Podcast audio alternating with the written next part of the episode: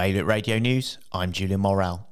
Tomorrow will mark the start of a new chapter in Jersey's long running hospital saga when a report is published on whether changes can be made to the Our Hospital project to deliver a more affordable and appropriate alternative. Guernsey Deputy David Delar wants to increase domestic property taxes by 8%, which is in line with the current rate of inflation for all properties next year, regardless of TRP rating. He has proposed an amendment to next year's soon to be debated budget. Jersey's lifeboat was called out on Friday evening to save a person stranded on rocks after they'd been cut off by the rising tide off Havre des Pas. Called by people who heard cries for help, the lifeboat safely rescued the individual.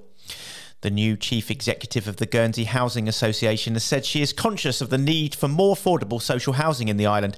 Victoria Slade used to run a similar organisation in Wales. For more on all these stories, visit bailiwickexpress.com. Today's weather a bright and sunny day with a top temperature of 18 degrees.